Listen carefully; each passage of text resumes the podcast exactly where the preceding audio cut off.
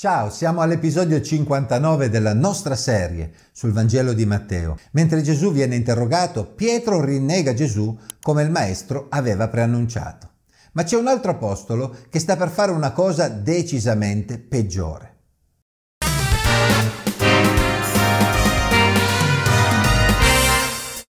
Pietro intanto stava seduto fuori nel cortile e una serva gli si avvicinò dicendo Anche tu eri con Gesù il Galileo. Ma egli lo negò davanti a tutti, dicendo Non so che cosa dici. Come fu uscito nell'atrio, un'altra lo vide e disse a coloro che erano là anche costui era con Gesù Nazareno, ed egli negò di nuovo, giurando Non conosco quell'uomo. E di lì a poco coloro che erano presenti si avvicinarono e dissero a Pietro Certo, anche tu sei di quelli, perché anche il tuo parlare ti fa riconoscere. Allora egli cominciò a imprecare a giurare Non conosco quell'uomo. In quell'istante il gallo cantò. Pietro si ricordò delle parole di Gesù che gli aveva dette Prima che il gallo canti, tu mi rinnegherai tre volte. È andato fuori, pianse amaramente. Matteo 26, versetti 69 a 75. Mentre Gesù affrontava il sommo sacerdote e il sinedrio, Pietro si trovava nel cortile del sommo sacerdote e si scaldava al fuoco in mezzo alle guardie, secondo quanto descritto in Marco 14:54. Rimarchiamo subito un fatto positivo. Il fatto che Pietro si trovasse lì dimostra sicuramente il grande affetto che aveva per il suo maestro. Mentre gli altri discepoli si erano già dispersi, Pietro, pur tenendosi a distanza, aveva seguito Gesù per vedere come sarebbe andata a finire.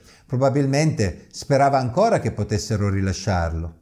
Ma mentre Gesù affrontava con coraggio i suoi accusatori, anche Pietro si trovò improvvisamente ad affrontare un interrogatorio. Fu accusato da più persone di far parte della cerchia dei seguaci di Gesù.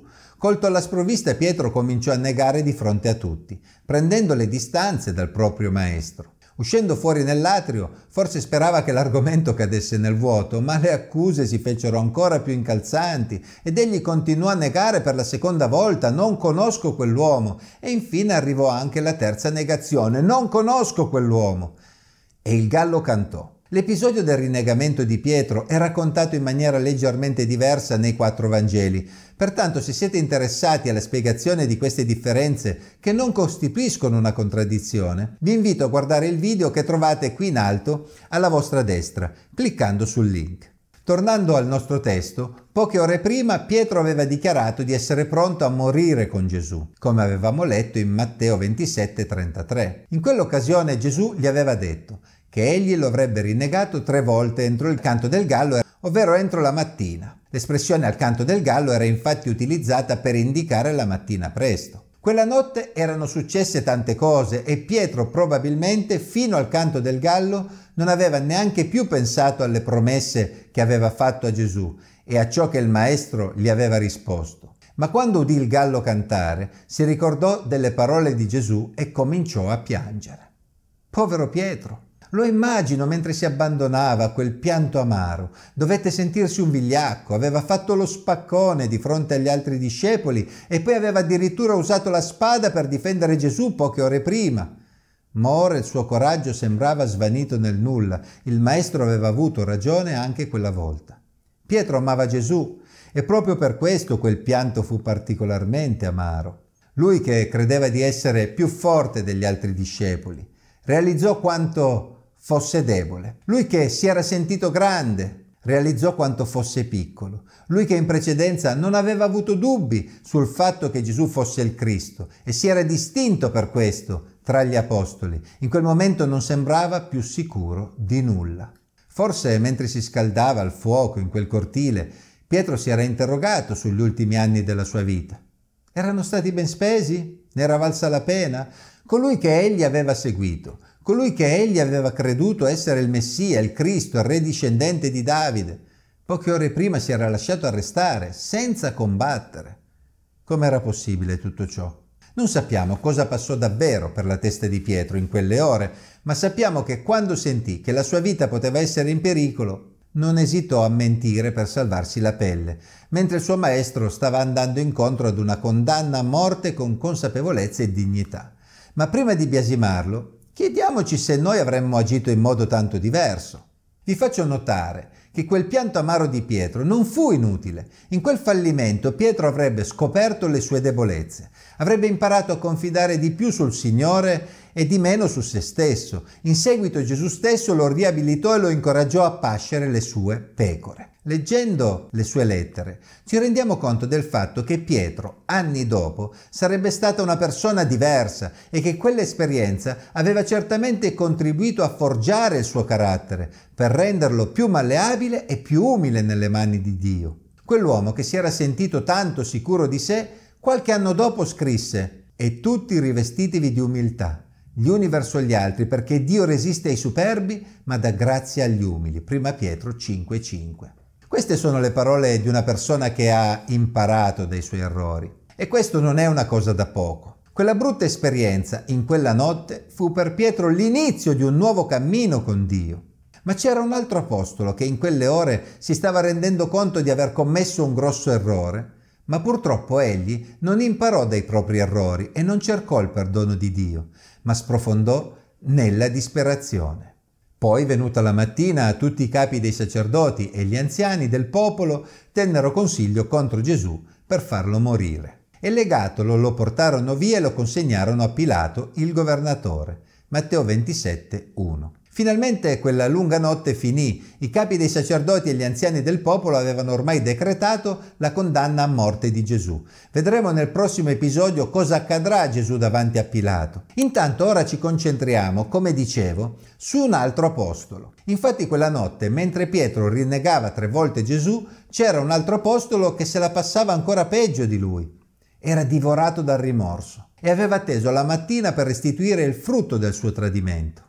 Allora Giuda, che l'aveva tradito, vedendo che Gesù era stato condannato, si pentì e riportò i trenta sicli d'argento ai capi dei sacerdoti e agli anziani, dicendo ho peccato, consegnandovi sangue innocente. Ma essi dissero che ci importa, pensaci tu. Ed egli, buttati i sicli nel tempio, si allontanò e andò a impiccarsi. Matteo 27, versetti 2 a 5. Per chi fosse interessato, qui in alto a destra trovate il link al video in cui ho parlato della differenza tra questo brano e il brano di Atti 1, 16 a 20, in cui la morte di Giuda è descritta con parole diverse. In quel brano spiego come è possibile riconciliare i due brani. Qui voglio farvi notare la profonda differenza tra ciò che era accaduto a Pietro e ciò che accadde a Giuda. Pietro aveva rinnegato Gesù, ma in seguito, dopo la risurrezione, sarebbe stato riabilitato da Gesù stesso e sarebbe diventato una delle colonne portanti della comunità dei discepoli di Gesù. Giuda, dopo aver tradito Gesù, si pentì e ammise addirittura il suo peccato, restituendo il denaro che aveva ricevuto.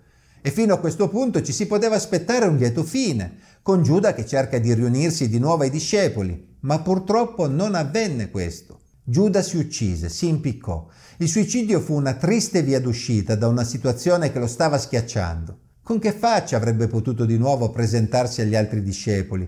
Cosa gli avrebbero detto? La vergogna evidentemente lo spinse verso la disperazione e per lui fu la fine. Avrebbe potuto finire diversamente? Io credo di sì. Non ho motivo di pensare che un uomo davvero pentito del suo gesto non possa essere perdonato da Dio, anche per un gesto così brutto come un tradimento. Ma Giuda evidentemente non riuscì nemmeno a trovare la forza di cercare il perdono di Dio. Dio solo sa quale disperazione si impossessò di quell'uomo. Ma i capi dei sacerdoti, presi quei sigli, dissero non è lecito metterli nel tesoro delle offerte perché sono prezzo di sangue, e tenuto consiglio comprarono con quel denaro il campo del vasaio perché servisse per la sepoltura degli stranieri. Perciò quel campo fino al giorno d'oggi è stato chiamato campo di sangue.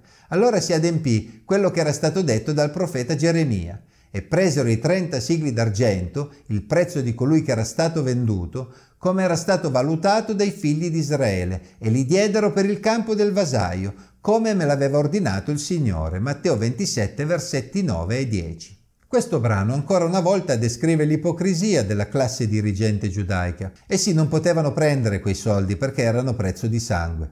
Eppure poche ore prima non avevano esitato loro stessi a pagare quel prezzo di sangue per un tradimento di un uomo innocente. Nel video di cui vi ho parlato prima, che trovate sempre nel link qui in alto a destra, Potete ascoltare una spiegazione un po' più approfondita del modo in cui probabilmente i capi dei sacerdoti avevano acquistato quel campo per conto e a nome di Giuda, proprio per evitare di essere collegati a quel denaro. L'Evangelista Matteo, come accade molte volte in questo Vangelo, approfitta dell'occasione per fare notare che c'era una profezia che parla di una cifra di 30 sicli d'argento con cui i cattivi pastori di Israele avevano valutato il pastore mandato da Dio e quindi Dio stesso. In quella profezia il Signore comanda che quei 30 sicli d'argento vengano usati proprio per il vasaio. Ma quella profezia si basa in larga misura sul testo di Zaccaria 11 versetti 12-13. Allora come mai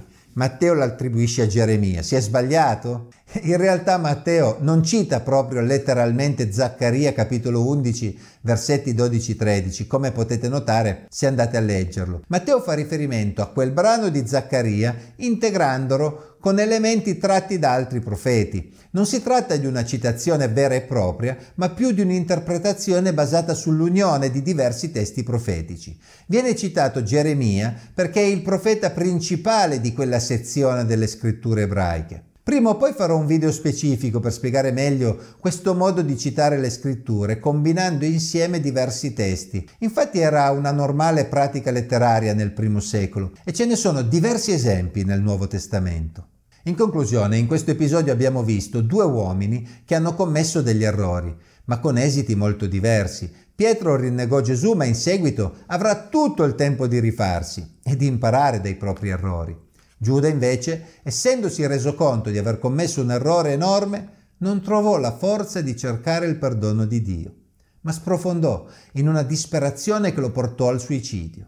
Cosa possiamo imparare noi? Innanzitutto sarebbe facile biasimare Pietro per il suo atteggiamento quella notte, ma se proviamo a metterci nei suoi panni, siamo sicuri che noi avremmo agito diversamente? Teniamo presente che in quel momento Pietro non aveva ancora capito perché il Messia dovesse morire e anche se Gesù aveva fatto chiaramente intendere che sarebbe risorto, si trattava di parole di difficile comprensione per Pietro e gli altri discepoli. Lo comprendiamo leggendo brani come Marco 9, versetto 10, in cui i discepoli, dopo aver ascoltato Gesù che parlava della sua risurrezione, si chiedevano cosa significasse. Secondo Giovanni 20, versetto 9, fin dopo la risurrezione di Gesù, essi non avevano capito che quella morte e risurrezione del Messia fossero previste nelle scritture. Pensiamo piuttosto a noi stessi. Quante volte anche noi ci siamo sentiti sicuri e siamo poi caduti miseramente?